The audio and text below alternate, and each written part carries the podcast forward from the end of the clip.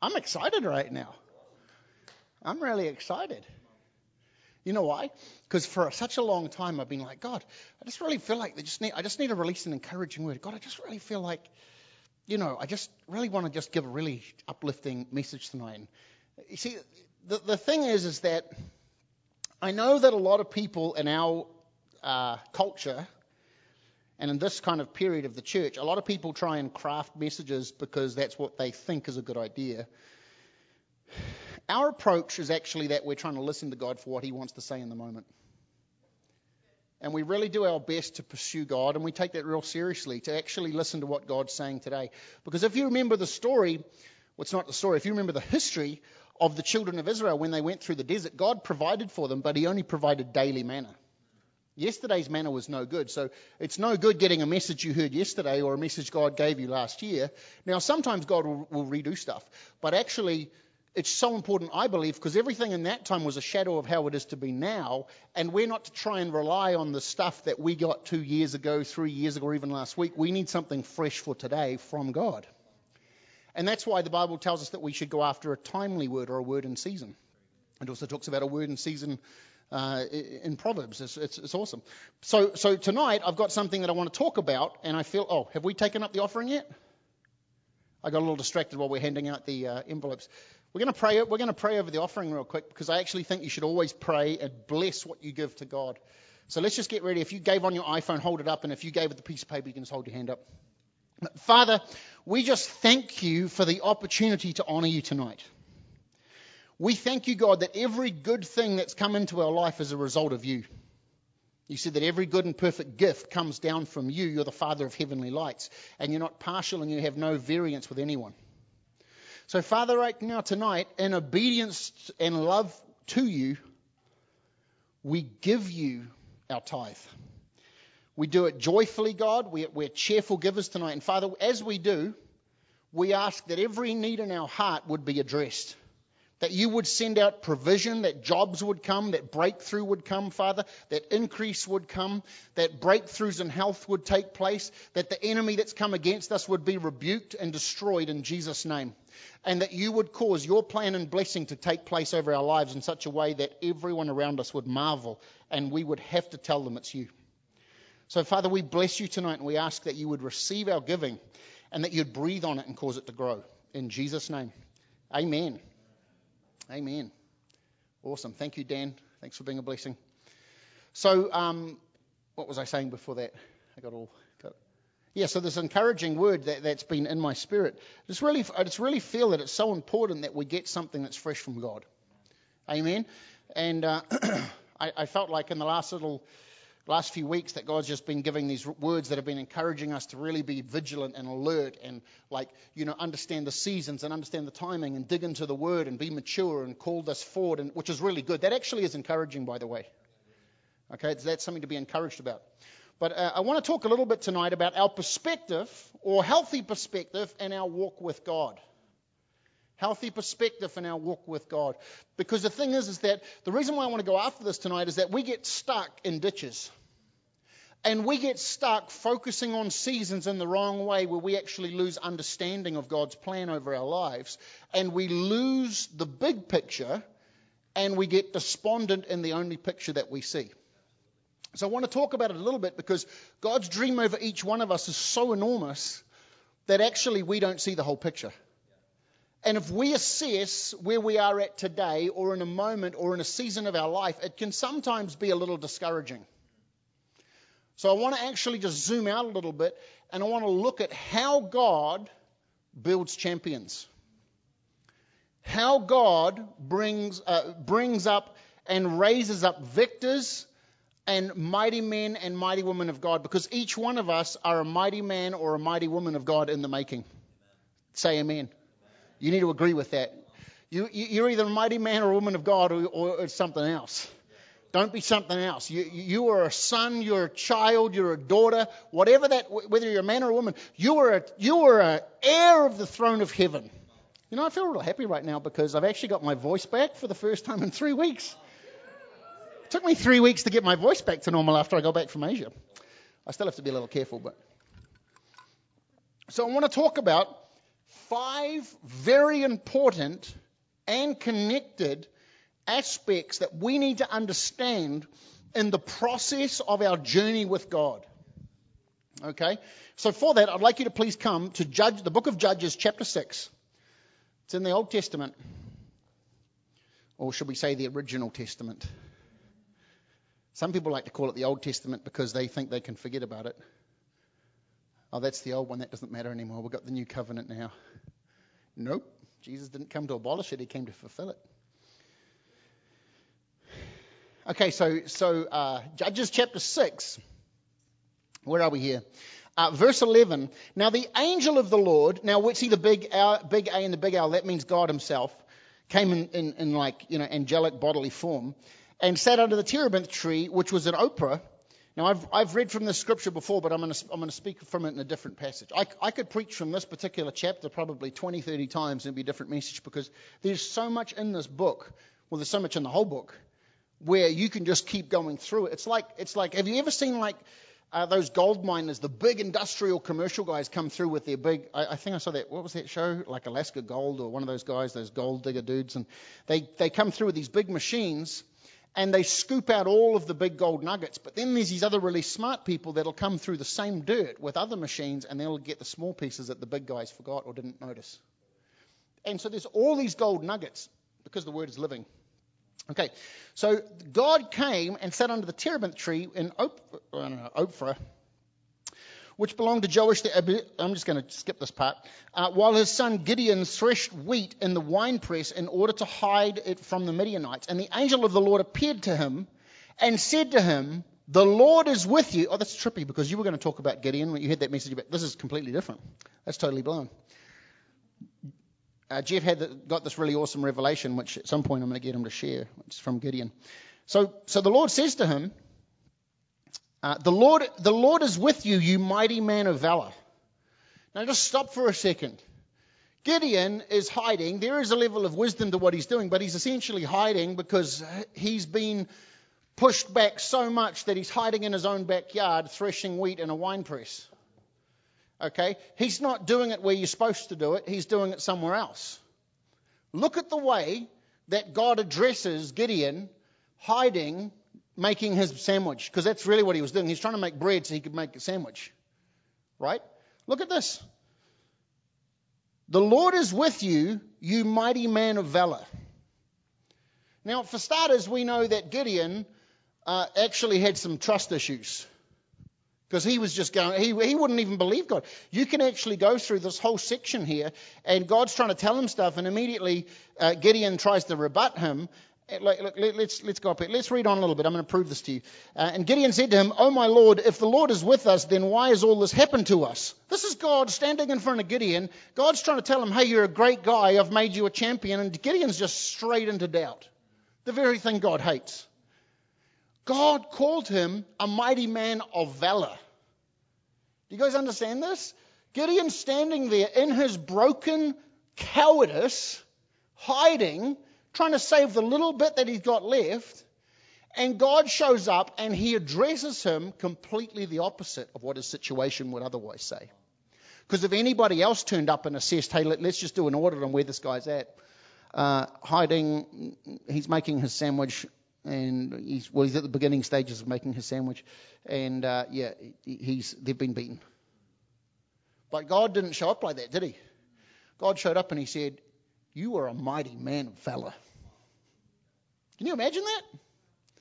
Because we just, I, I, just need, I need that, I need that three to five seconds where you start to snap over with me and you cross over from, oh, that's a lovely Disney movie, into actually this is some history. This really happened. God actually showed up to a coward and said, You're a mighty man. Okay? We just need to snap out of that because we're just so used to reading the Bible like a fairy tale. That's what Disney's done to the world. Anyways, I'll leave that right there. Apologies, all you Disneyland lovers. I like Disneyland too, but there's actually a reality to that. Okay, so then Gideon immediately, dude, immediately, can you imagine God standing there and he immediately rebuts God? Hey, God, if you're with us, then what, what have you done wrong? Why have you abandoned us? If that's really you, God, could you just imagine like the orb of God's greatness just.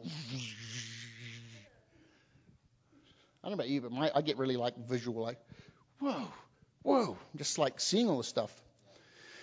And where are all the miracles which our fathers told us about, saying, did, you, did not the Lord bring us from Egypt? In other words, you did all these great things in the past, but where are you today? Who can relate to that? Oh, I saw all those great things you did for me then, but right now I've got a reason to complain to your face, God. Okay, watch this. Uh, but now the Lord has forsaken us and delivered us into the hands of the Midianites. And then the Lord turned to him and said, Go in this might of yours. What might? The dude's complaining. Do you understand that God completely ignored his complaint? He looks at him, he goes, go in this might of yours, Gideon. And you, not, not only are you going to make it, but you're going to save Israel from the hand of the Midianites, who were the enemy. Have I not sent you? Okay, and you can actually read down the balance of that page and you just watch Gideon going back and forward with God, having an argument about how he's a loser, and God's telling him how he's awesome.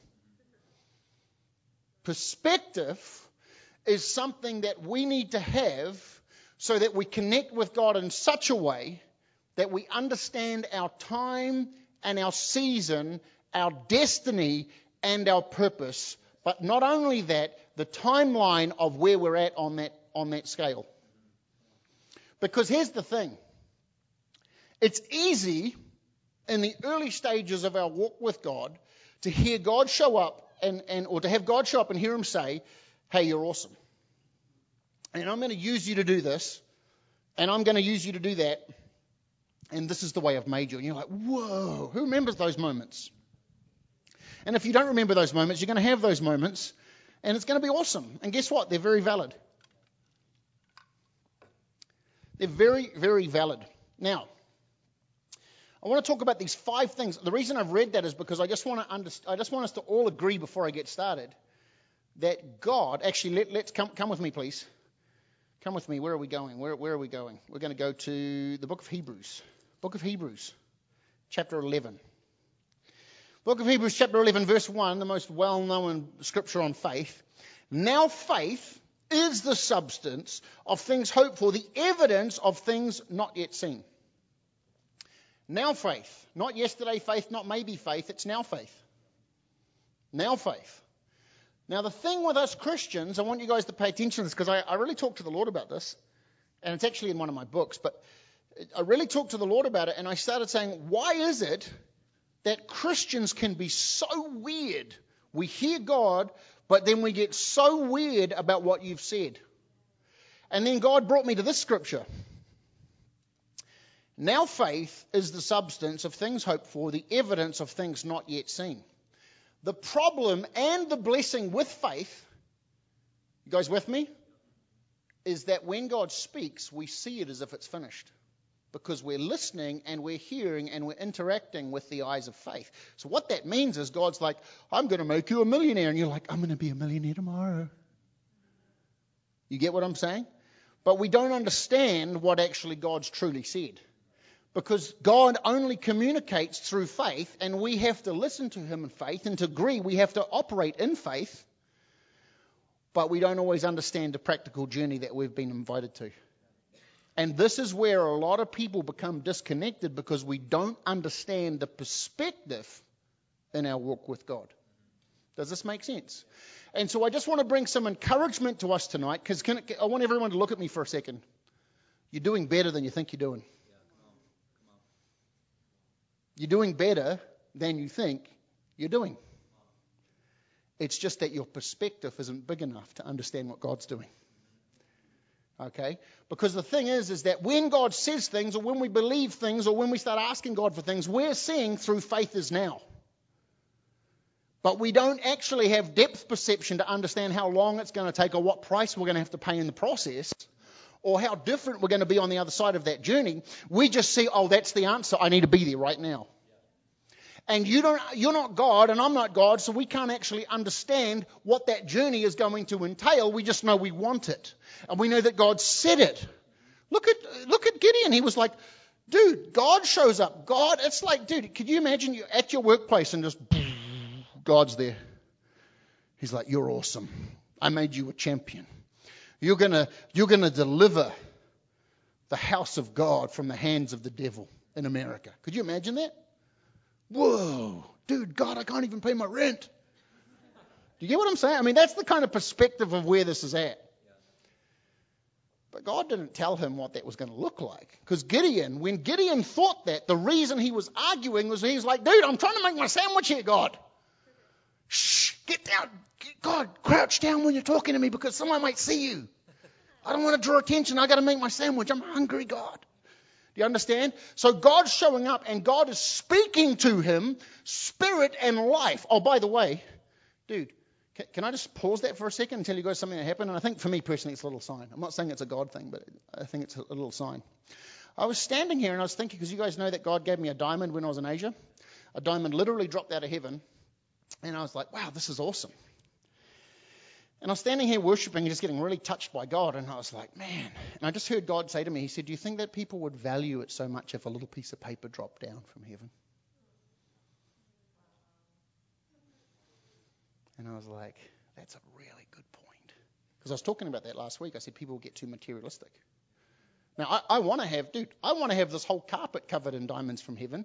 You know why? Because we can go buy buildings. We can, like, take over the city town, the city hall. We, we could start turning this town upside down for the gospel, okay? But here's the thing we always got to worship Him and, and just hold secondarily the things He gives us. Amen? But, anyways, I felt like He told me to look at the ground. And guess what? Guess what I saw at the ground?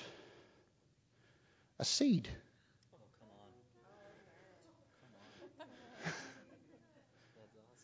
Dude, if this seed's from heaven, I'm planting it.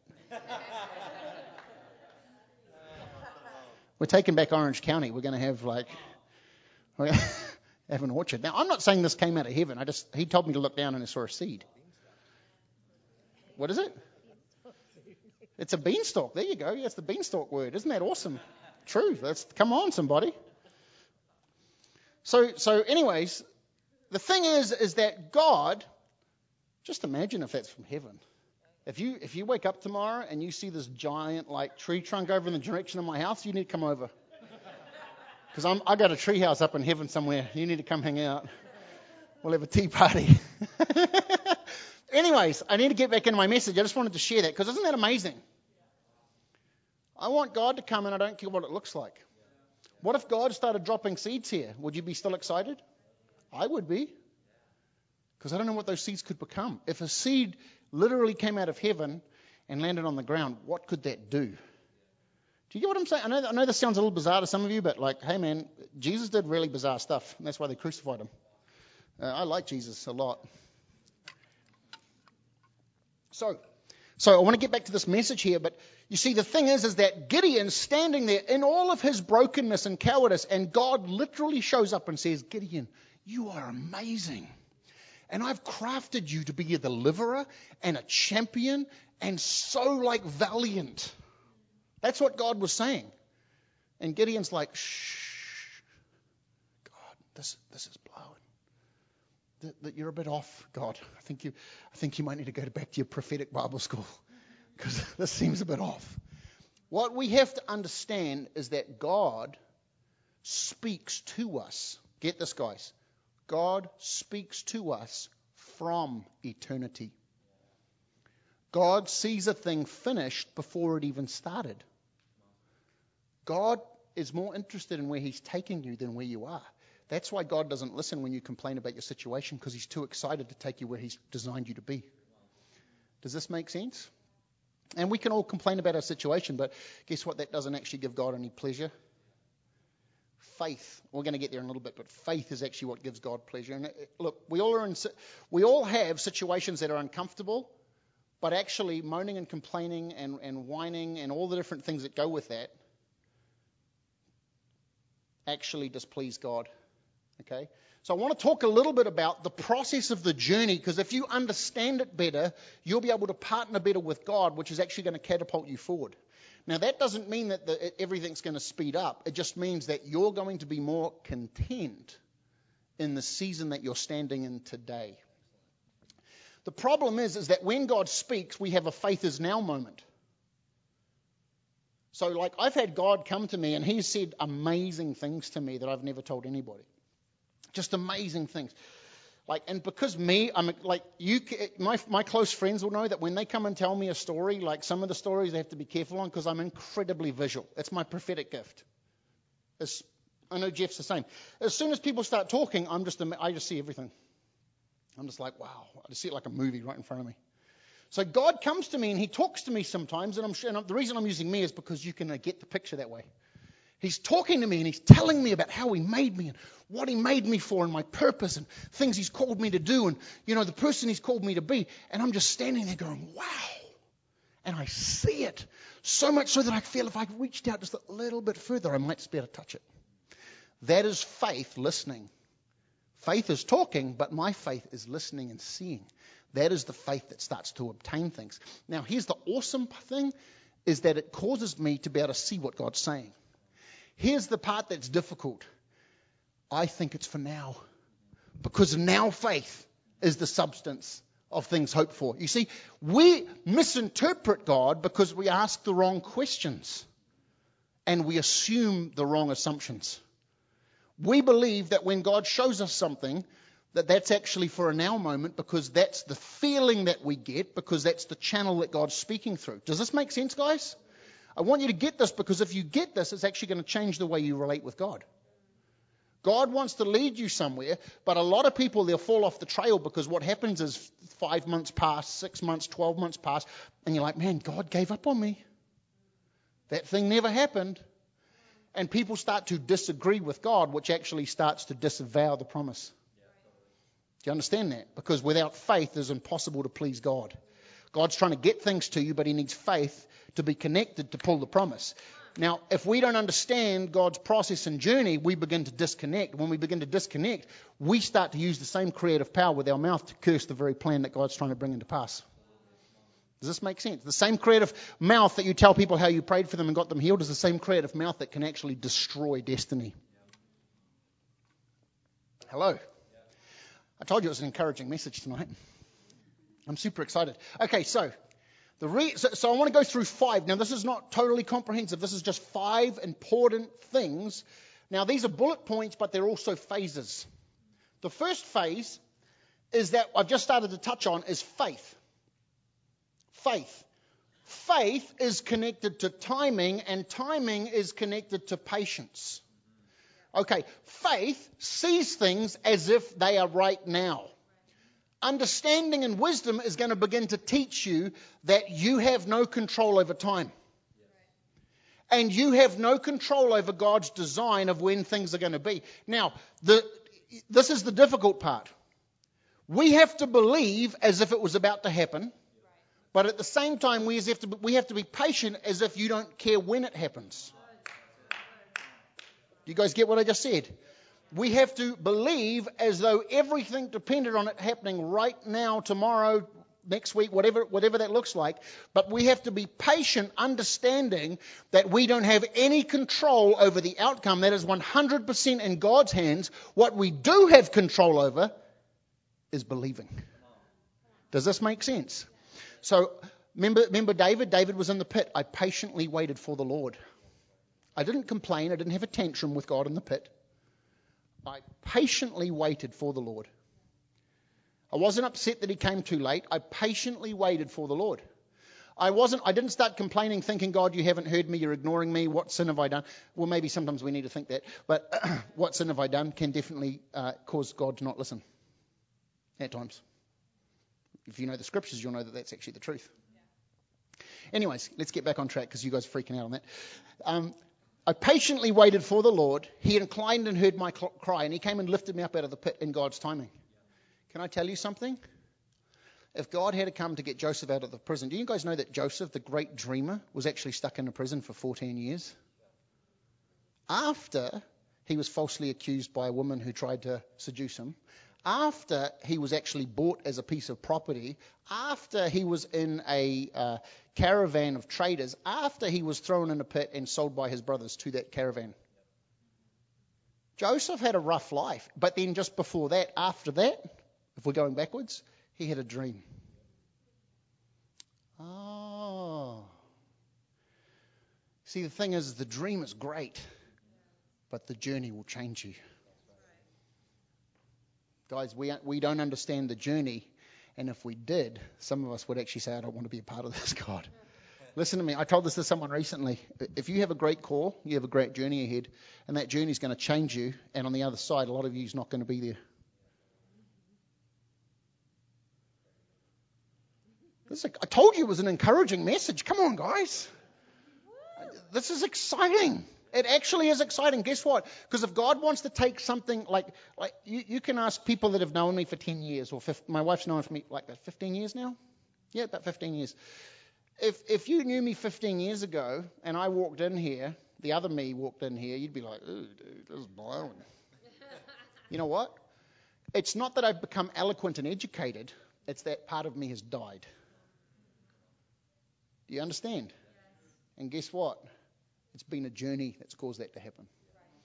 Because everyone loves the vision and the dream, but no one wants the price. And the price is what causes you to be great. Don't you know that after God had that encounter with Gideon, Gideon was very smart. He actually did some fleece stuff. You guys know the story. He was like, God, I'm going to test you. Thou shalt not test the Lord thy God. He's like, I'm not going to test you. I'm just going to have a question here. so he just does this fleece thing, which actually, uh, in, like in my book, I, I talk about the wisdom of Gideon. Because here's the thing, guys. This is where a lot of Christians go wrong. They think they hear God, and they get excited because faith is now, and then they go running off in a direction that God never even called them to run. And they're like, I thought God was in this, and God was never ever in it. See, we have to understand faith understands clarity. It gets it actually gets to the bottom to make sure that what it's heard is actually God. It double checks, it tests, it verifies. And then it starts to understand the timing. Well, God, the timing, I can kind of see that it could potentially be in five years, but maybe it's in 20. There's words that God's spoken to me, guys, that I know are 10 to 15, maybe even 20 years away. Because I've started to understand this timing thing with God. And you start to understand that, God, I can see that that could be awesome. But I know uh, uh, part of me in faith sees that I could step into that now and try and wing it, or maybe even do well at it. But maybe there's a part of my life that's not dead yet that would destroy that thing. Do you understand that? And so God is going to take you on a journey. You see, after that moment where he did all that stuff, he, Gideon was actually taken through a little journey himself. Because everyone always listens to, he went and he destroyed everyone on the, the, the Midianites. But no one pays attention to that he actually he was the least. So he was the runt of the clan, and their clan was the weakest in all of Israel. God actually took him and he went on a journey. He actually went up to the high places and God had him. This is by God's instruction. And guess what his first task was after that encounter? To tear down all the idols. The first thing that God's going to do after he speaks to you is he's actually going to come after you. And he's going to tear down idols in your life. Do you understand that? Some of the ones that you don't even recognize as idols because they're furniture. You know, I like that old chair. It's just been, you know, my grandma gave me that chair. It's been in our family for so long. Little chairs in the corner going whoosh.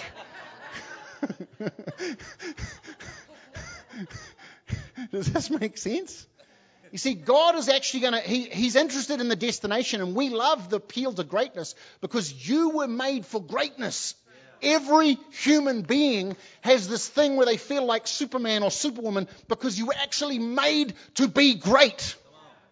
Everyone. Not just, oh, that's that one preacher or that one worship. No, it's everybody. You have the DNA of the Father. How could you not be?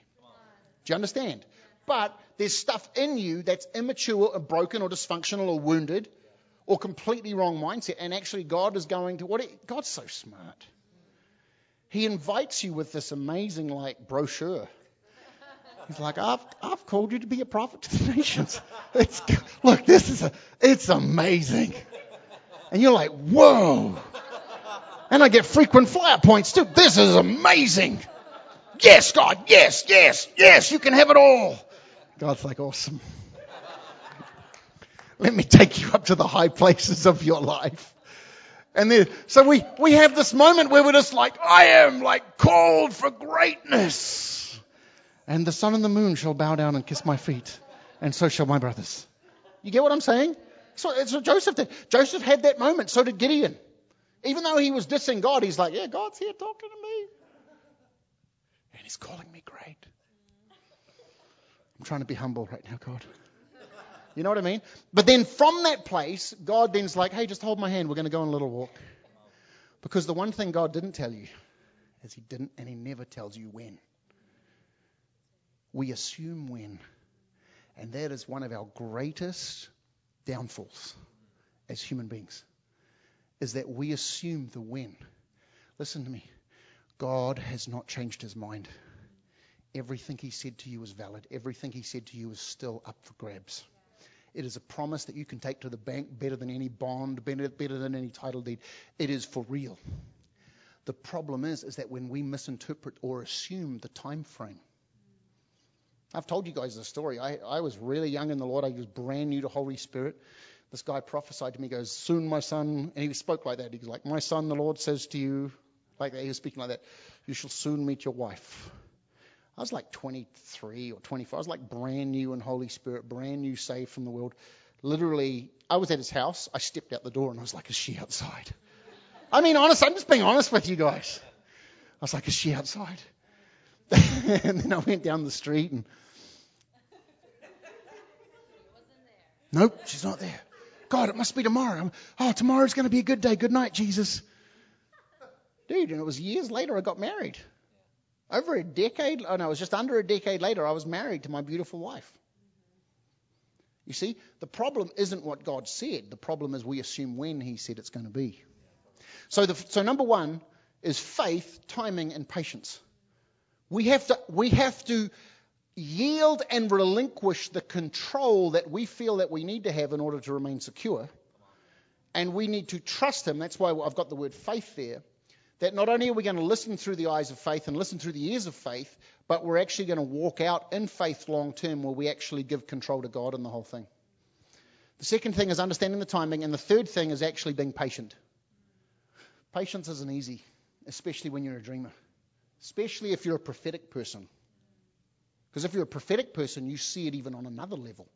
You see it on a whole other level of reality, and it becomes more pulling to you because you have this grasp of a reality that is actually very real to you.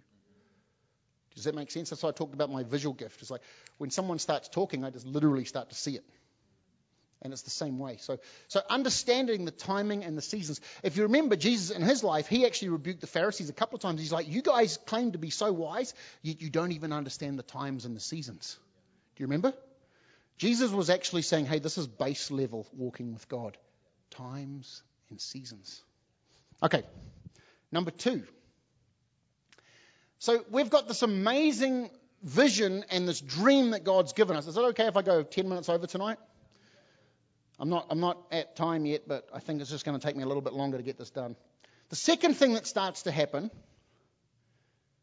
is adversity comes to talk to us. And what happens is, is that you can imagine Moses. Moses is literally up Mount Sinai, and he has had this amazing encounter with God to the point where God's finger comes out and writes in fire. I mean, that was the Charlton Heston version, but there was something where God, the, the Ten Commandments, thou shalt not. So God actually came and he wrote with his hand and he actually created the two tablets of stone with the Ten Commandments on them. He has, and I mean, talk about an encounter. Oh, look, I got a little diamond. Dude, Dude, Moses walking down with like two stones, baby. Seriously, you get it? And he's, not only are they just stones, they're stones that have been written on by the hand of God. Dude, are you serious? He's walking down the mountain with these two stones coming out of the presence of God. And then he comes into reality of the children of Israel playing and worshiping false gods. And he comes into a different reality to the point where he was so grieved he actually smashed those, those stones that God gave him. He smashed the stones. I mean, dude, homie had an anger issue. That's why I think that's uh, just I think that might be why like when it came time to strike the rock with water, it's like God was like, listen, you know, you made me do two stones. You just hit this thing once. And Moses was like my little two year old that was like and he had it. I'm not. I, Moses, we'll have a chat. I'm just joking. I'm just just kidding. you know what I mean, though. But um, so he comes out of this amazing encounter with God, which is like a picture of us having that moment where God invites us on this journey and we get a glimpse into God's dream over us. And then we come back to this reality of our life and there's all these problems facing us. And maybe in some cases there were problems that weren't there before. Or we have to go and tear down strongholds that aren't pretty. And, you know, they wanted to kill Gideon when he did that. They like, they're like, we're going to kill this guy. He just took down our idols, don't you know? You know, and so God will sometimes have you do things or say things that take you from being the guy that people like to the person that people don't like. Let that sink in. God will sometimes have you confront the issues of your life, or actually, no, I'll say that differently. The issues of your life will come to confront you. Or the people in your life will turn, and all of a sudden, now you have adversity. God, you just called me into this amazing season, and I just feel like everything's turned to crap. Sound familiar? God, you, you, this amazing dream of my life, and now just it feels like everything, even the devil's trying to prove you wrong, and everything in my life is just horrible, and I can't see past this dark valley of the shadow of death. It's just too much. I just don't see this as ever going to happen. And then the next thing that happens, so the first thing in, in, this second point is adversity. The second thing that begins to happen is actually God's going to use people in your life to start correct you. Probably leaders. Okay? And this is where you have adversity blowing up and you have correction happening, and you're just like, it's just not fair. Don't they know I'm mighty man of valor? You these tantrums start, let's see, and all the stuff starts to come out. Okay? And this is one of the places where we can radically begin to lose perspective of God's dream over our lives. Because what happens is God's spoken, but the adversity feels so loud that we allow it to begin to choke and drown out the promises that God and, the, and the, the things that God gave us to look into. And that now seems so impossible and so far away, and we become all consumed with adversity and the dealings of God. Okay. Come with me, please. Let's go take a look here.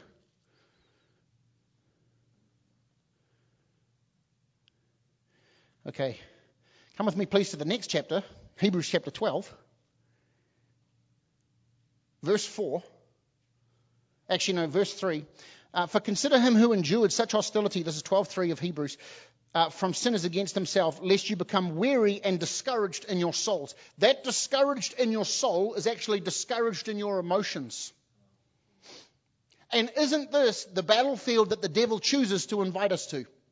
He doesn't, it doesn't say discouraged in your spirit, it says discouraged in your soul. And what the devil wants to do is he actually wants to invite you down from seated in heavenly places, even though you're in adversity, and he wants to bring you down to seated in emotional places. Because when you get seated in emotional places, you're actually vulnerable because the Bible doesn't say that they overcame him by their emotions. It says that they overcame him by the blood of the Lamb and the word of their testimony. Now, if your word of your testimony is coming out of a seated place of your emotions, you are going to lose. Because what you're going to be doing is you're going to be declaring your feelings. Is this okay? Is this, is this good tonight, guys? Someone getting some help? We need to get this because here's the thing. If you don't understand this, you're going to be easy victim for the devil to trip up. And every one of us in here has phenomenal destiny. Phenomenal. Phenomena. And actually, God wants to bring you into it. The devil wants to keep you out. This is simple math. Devil don't want you in the promised land. God wants you in the promised land. Here is God's journey. Watch out for the enemy's traps. Okay? Guess what? The, the Lord is going to allow you to walk through adversity because he loves you. Now, that doesn't sound very loving. And that doesn't mean that every bad thing that happens came from God. Some people are like, oh, God put cancer on that person. That's a lie from the pit of hell. That is not how God works. Or that terrible. No, the devil, every, every good and perfect thing comes down from the Father. It doesn't say sometimes God allows cancer to come, does it? It says every good and perfect gift comes down from the Father of heavenly lights, and who there is no shadow or variation of turning. What that means is there's no partiality or there's no bias. Okay? So, here's the thing bad stuff does come, and it comes from the devil, but God will use the pit of Egypt's prison to fashion you. And guess what? You're never going to be the prime minister of Egypt unless you're prepared to walk through false accusation. You're never going to be the, the, the, the Prime Minister of Egypt unless you can handle betrayal. You're never going to be the, the, the Prime Minister of Egypt unless you can be, you know, thrown away and the key turned and, and, and the, the, the key was thrown away as if hopefully this person never ever shows up again. Okay? Forgotten about, left to rot. You, you, people claim, there's a lot of people in the kingdom that claim greatness, but not many people want to pay, pay the price. And I want you to pay the price. This is not me trying to say, hey, there's a 5% chance, give up now. I'm not saying that. I'm saying there's a price and it's worth it. It hurts, it sucks, I get it. I've paid my share of price, and guess what? There's a whole lot of price ahead of me. But guess what? It's. And I want to invite you into this thing because the problem look, I used to box. I think I've told some of you this before. I used to box. I used to do cage fight. I did about four or five different disciplines. Okay? The best way to take your opponent out if he's a skilled fighter is to beat the crap out of them until they start to get what they call punch drunk. What that is, is that's enough punches to the head. Okay, it's not in the gut, it's up here. If I can hit you enough in the head, you're actually going to start to get giddy or dizzy. It's a, it's, it's a feeling or a sensation like being drunk. That's why it's been called punch drunk. And once I have you in that position, or once I have you in that, that, that state, your movements are going to be slurred, and I can now finish you. The enemy wants to take you into these seasons, and so does God. God wants you to hold his hand through these seasons, understanding what the season's for. But the devil wants to turn it around and make it God's fault and have you give up on God, curse God, and die in the prison. And God's saying, Hold on to my hand, understand what's happening right here. I understand you were falsely accused. Just keep this, uh, just shh, don't say a word. Come here, come on. Just Oh, yeah, remember Jesus? One of those scriptures I love to quote. Jesus endured the cross, despising its what? Its shame. There's so much power understanding that scripture. He despised the shame, he didn't let the shame get on him. He walked through the darkness of that mockery and that ridicule and that hideous, hideous treatment. Oh, it's a piece of someone's foil that got wrapped up, and I thought it was a giant diamond.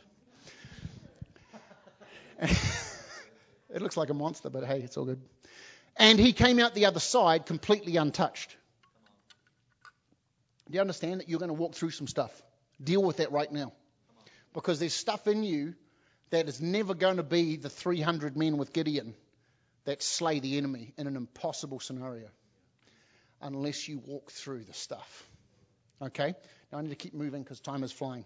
So, so here's the thing God will, God will cause adversity or he'll allow adversity to happen, but he is also himself personally and the people that he's actually put over your life to begin to come and start to point stuff out. God himself is going to start to like allow either circumstances or his voice, or he's going to use people in your life to begin to actually address stuff. And some people could, that's your opportunity at that point to say, I'm being attacked, or I'm being like, you know, like victimized, or it's your opportunity to actually say, you know what, God, there's something here, I need to deal with it. You have to understand what's happening. People that don't understand what's happening miss the season. And then it flies by them. It's like, man, I just why why did that thing never happen for me? Well, it's because you didn't understand what God was doing. Is there's a process to this thing, guys. There is a process. God wants to speak the greatest thing over you, and we all want to hear the greatest thing. But unless you're willing to walk through the process, you'll never qualify to stand in it. It's so important you get this. Now, the, so the whole point of this adversity, which you can actually find in a couple of places in the New Testament, which I don't have time to go there right now, do not think it's strange when various trials and tribulations come to you. It's for the testing and the proving, ultimately, of your faith. Okay? That is the reason that God allows terrible things to happen. Oh, well, if God's my father and he loves me and he's a good, good father and he's happy all the time, why do these terrible things happen? Well, I'm really sorry. There's actually not you can't sit here and, and, and theologically put it down that God would ever do that to you. But God never said that things weren't going to happen. Paul even said, don't stop acting surprised when terrible stuff happens. You know, we've heard some terrible stories of like really good Christian people where the most tragic things have happened to them. There's not really an explanation, but here's the one thing you do have is you have faith in God. And you need to hold his hand and walk through it. And on the other side of that, there's beauty and there's healing. Now, the ultimate the ultimate title for the second point is fashioning. Because when God comes to you like Gideon hiding in a pit, you, you, your spirit is like a field of dirt that he's putting the seed in. That's the faith.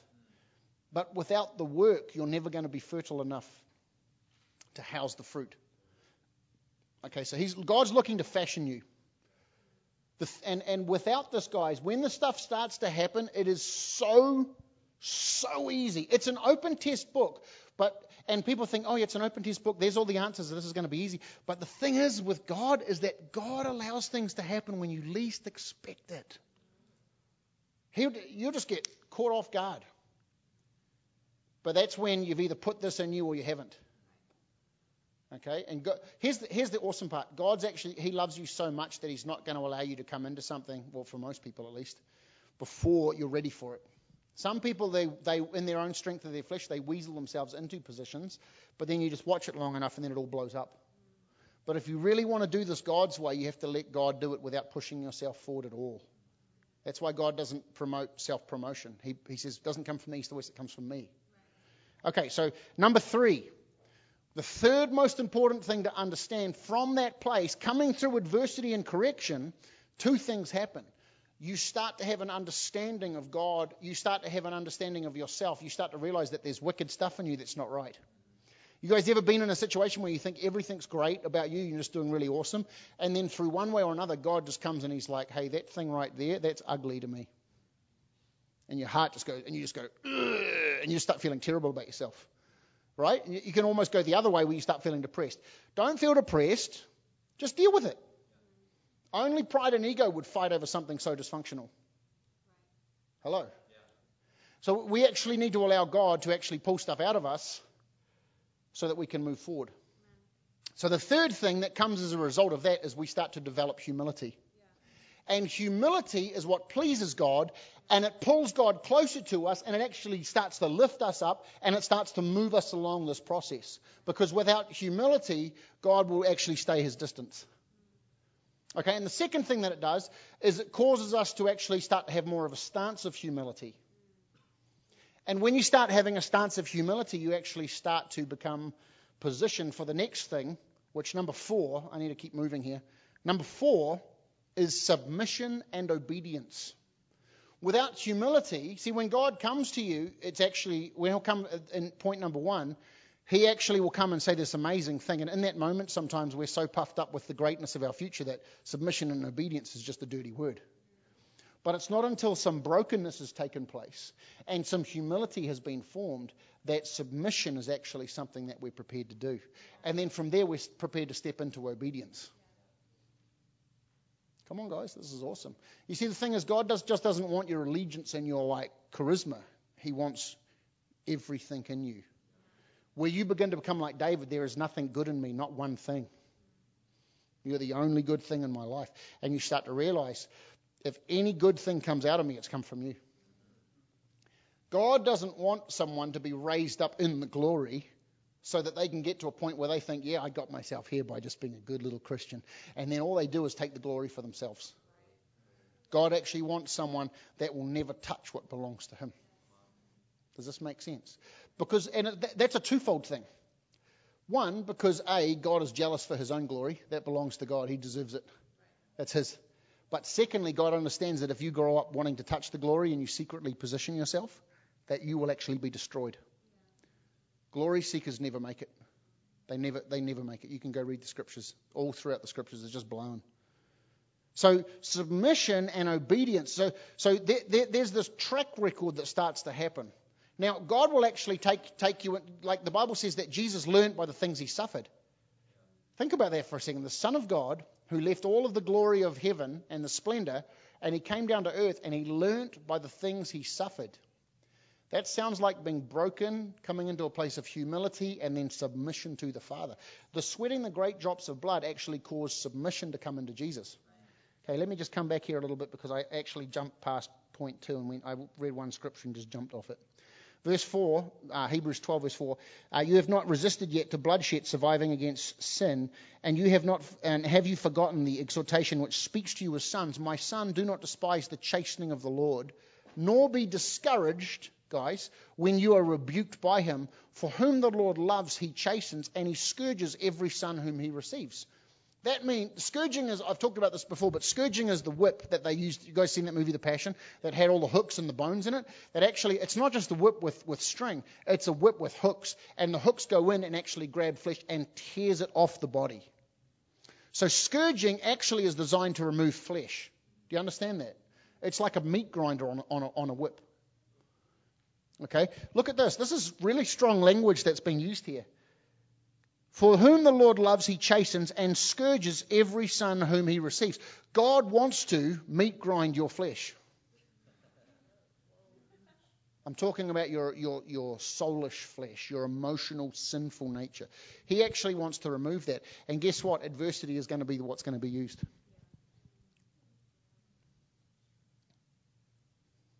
That's how it's going to be. And if you endure chastening, look at this. Look at this. This is really important. So, just so you guys know, this, this particular passage of Scripture was on my uh, single bachelor room bedroom interior part of my door in my bedroom for several years. You know why? because every morning I'd go out the door. My son, do not, where is it? My son, do not despise the chastening of the Lord, nor be discouraged. Because God actually dealt with me so much for so long that I actually started being discouraged.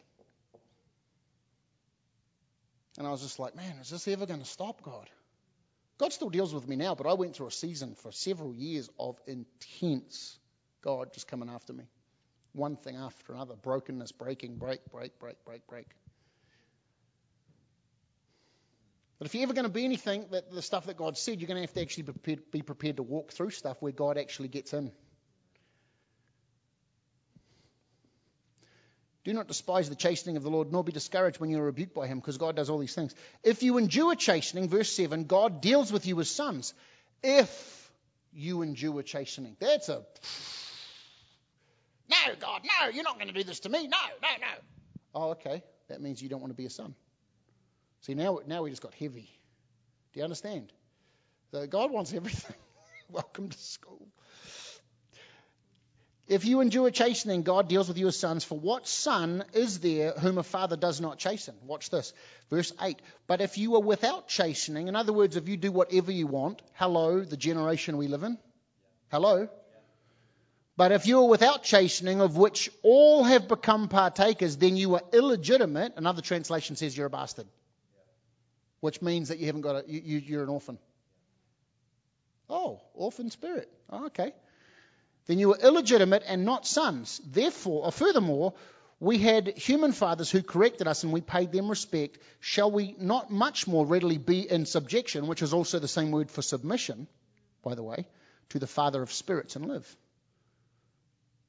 Okay, um, verse, verse, I'm going to read the whole thing because it's actually really good uh, verse 10 For they indeed for a few days chastened us, which means for our younger years, as it seemed best to them, but, it, but he for our profit. Did you guys get that? Because you see, some of us have actually grown up in abusive homes or abusive situations where people abused us and it was for their like empowerment to make them feel great. And they were just weak people. Okay, I'm not talking about that. And if that's happened to you, I'm so, so sorry and God wants to heal you. But this is different.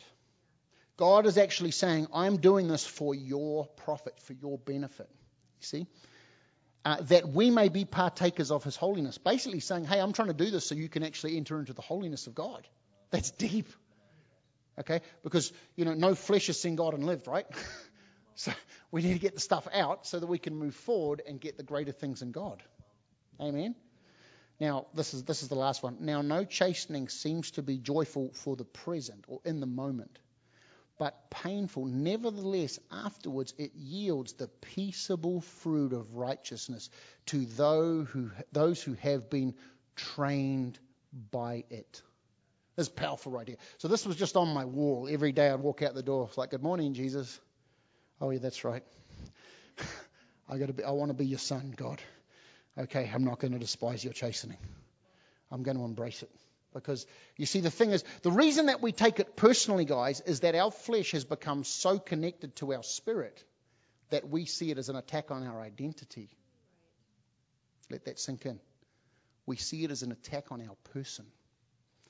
But actually, God's trying to remove something that He never created in us so that He can see who we really are and so that we can see who we really are. And that is beauty. It's beauty, guys.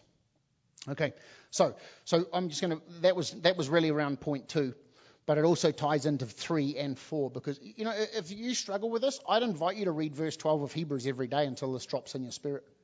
Just read it over and over and over. That's how you retrain your mind, the washing of the word.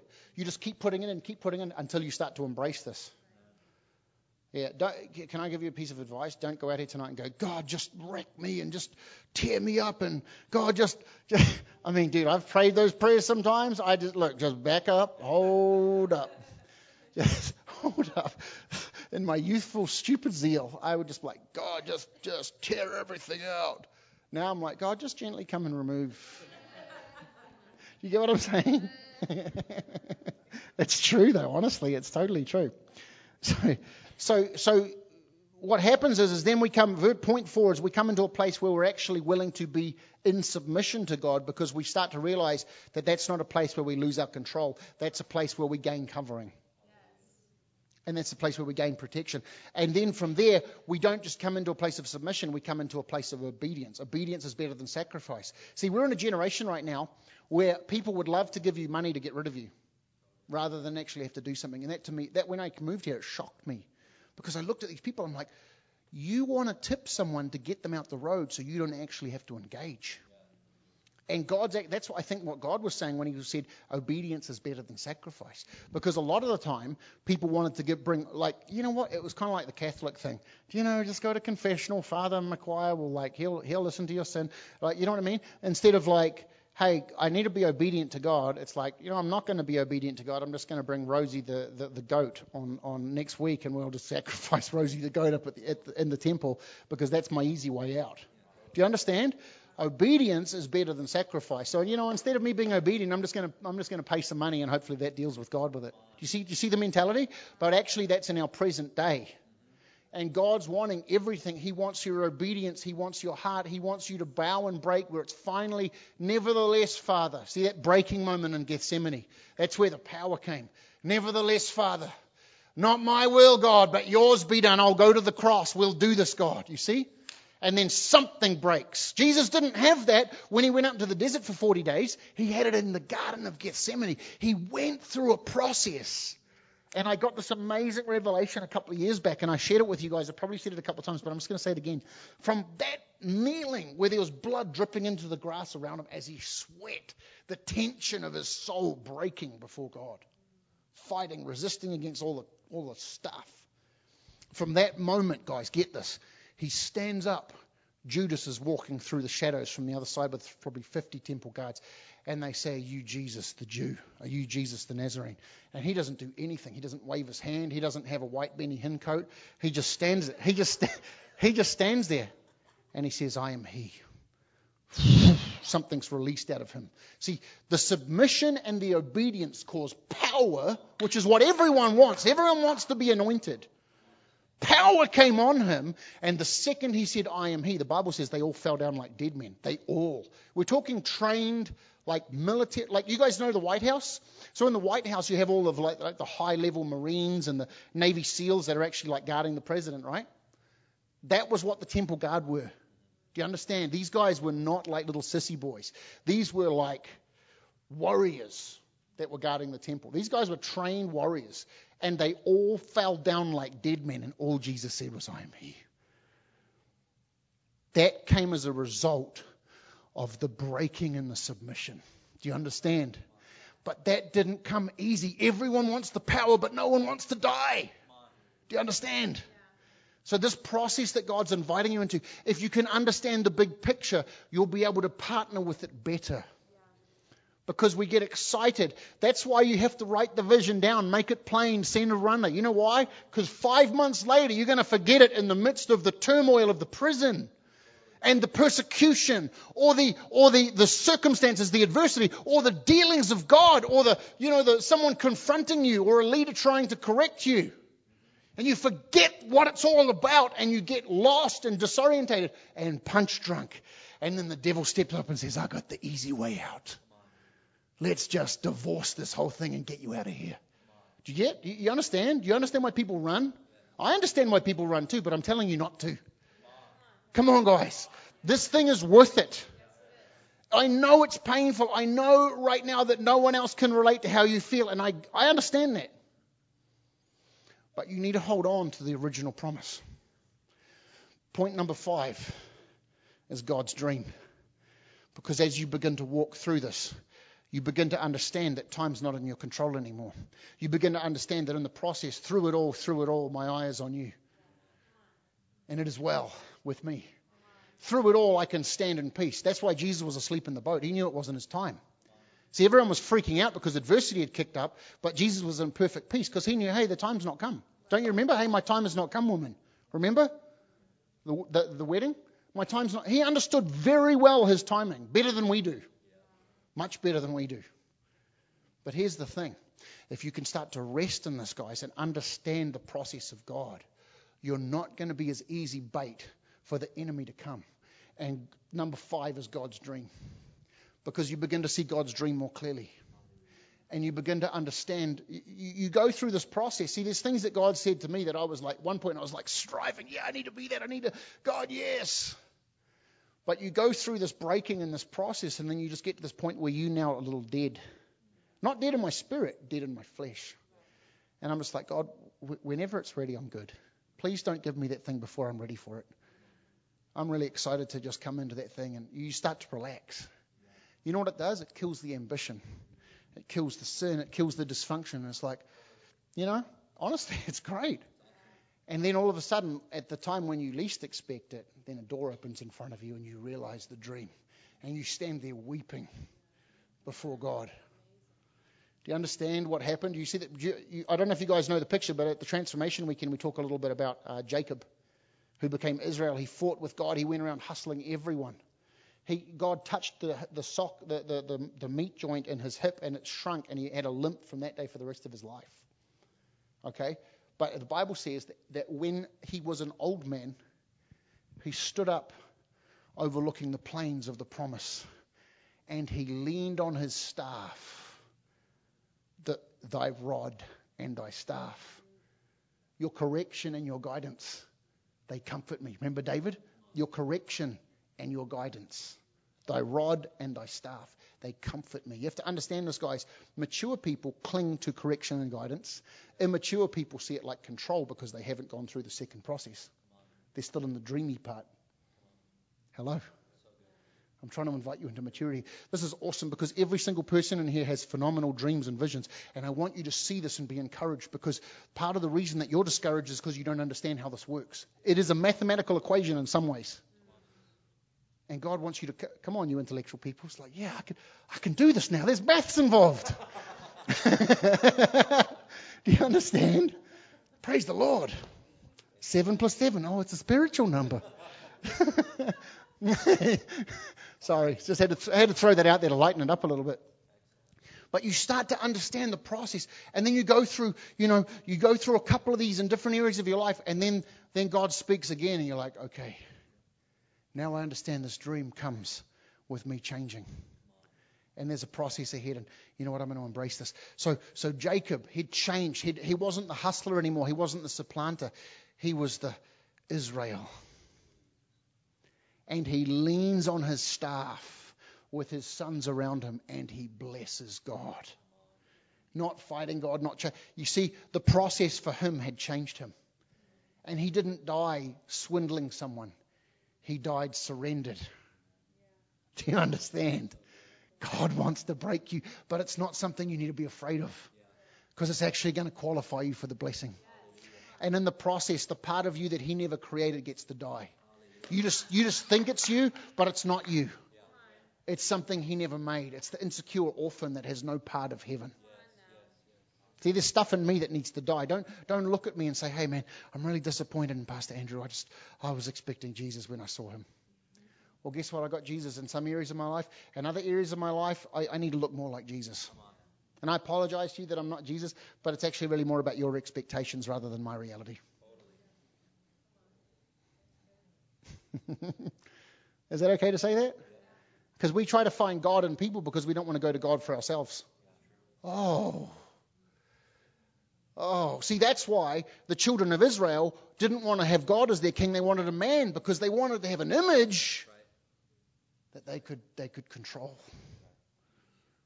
rather than a God they could submit to. Someone needs to get this.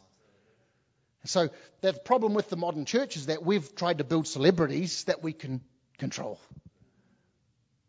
And then we blame them for our failure instead of actually just walking into this and understanding, okay, God, I'm a loser. I'm in a wine press trying to make a sandwich. My life doesn't look like much, but you've said these amazing things to me. I mean, we can all say that, right? We can all say that. There's areas in our life that God has spoken such amazing greatness, and yet it doesn't make any sense because we look at our life and we think, man, I'm a flippin' loser. True? And yet, God, He's not trembled once or stuttered once. He is so on purpose. He is not joking. He's not playing. He's serious. You've got to get out of the wine press, though. You've got to be prepared to take down some idols. Oh, by the way, some of those idols are going to personally insult you. See, we, we've built to pander to our emotions and our feelings so much. I need to close because I've gone a long way over, but I hope this is. I hope you don't mind because I think this is. I think we need this. I want you to be encouraged by this. I want you to get this where something in you starts to change, where you start to understand the, the pathway and the process of God differently. Amen? Amen. I'm going to close with that. Why don't we stand to our feet? Thank you, Jesus. Thank you, Jesus. Father, we just we just ask you, God. Holy Spirit, right now I personally ask you that you would breathe by your Spirit and firebrand every person's heart here tonight. Every destiny, every promise, every part that we have seen, Father, of your destiny over our lives, God, that you would remind us, even as we've been listening tonight, you've been reminding us of the promises, God. And right now, Father, we repent for doubting. We repent for not believing you. We repent, Father, for wavering or for even fighting you, God. We repent for trying to hustle a situation. God, we repent, Father, for, for kicking and screaming when you try to deal with us. For scratching and biting. God, I know that I've, I, I can say that I need to repent to you for that at times where you've taken me into situations that are humbling or that are difficult or that you've been trying to correct me and God, just I've just not liked it and I just repent, God. Help us to cling to our cross that you can bring us into the promised land sooner so that we don't spend 40 years in the desert wondering why things haven't happened yet. Where we can cross over quickly, Father. Maybe not in the timing that we want, but faster than in the timing that you had if we didn't believe. So, Father, I just ask right now, Holy Spirit, that you'd be released in this room and that as we embrace this message, understanding you more, maybe not perfectly, God, but understanding you more than when we walked in here that you would just help us. Holy Spirit, you're our coach. You're our comforter. You're the one that teaches us and leads us into all truth. That you would lead us forward into the destiny that you have for us, God. And if that means that we go into seasons of adversity or correction where you begin to deal with us, God, then so be it. But God, help us to walk out and actually submit to the seasons that you have in front of us, God. Whether it means coming into seasons of submission and obedience or humility, God, or even, even if we're just listening to you for the first time, that we would understand your timing, Father. That we wouldn't be disappointed when things don't happen. That we would remember, Father, that it's all in your perfect timing. And that not one word that you've promised us is going to fall to the ground and die if we just believe you. Right now, God, I repent, and I, uh, we all repent for anything that you've ever told us, God, that we've cursed. Anything that we've ever not believed you or we've even like said that we wouldn't do it, God. We just ask you right now for the blood of Jesus to come and we just speak resurrection life over every dream or promise that maybe we've given up on or died to, God. That was that was you. The ones that weren't you, God, we just want them to die in Jesus' name. But the ones that were you, God, we just ask you to cause them to live. Every dead thing come alive right now in Jesus' name. So, Father, we just thank you. We thank you that you are causing wisdom and understanding to come to us in relation to our journey with you, so that we could partner with you and be good sons and good daughters, that we would walk through correction, that you'd even scourge our flesh out, God. We need our flesh gone. It's not pleasant, God, and it's not easy, but we need you to help us, God. We need you to come and be a father to us. So, in Jesus' name, I bless this church. I bless every person in this room right now. in the name of Jesus. Every person that's watching on Facebook Live, on, online right now, in Jesus' name, God, just help us to walk through this stuff. In Jesus' name. Grace and mercy over every person, God. And I thank you that as we embrace this, Father, you're going to call us into, deep, into deeper things and that you're going to encourage us by showing us things beginning to unveil. That you'll always have something to encourage us to move forward in Jesus' name and give us glimpses of the promise to spur us on. Father, I thank you. We bless you in Jesus' name. Jesus, thank you for paying the price. Thank you for going all the way so that we could stand here tonight. In Jesus' name. Amen. Amen. Amen.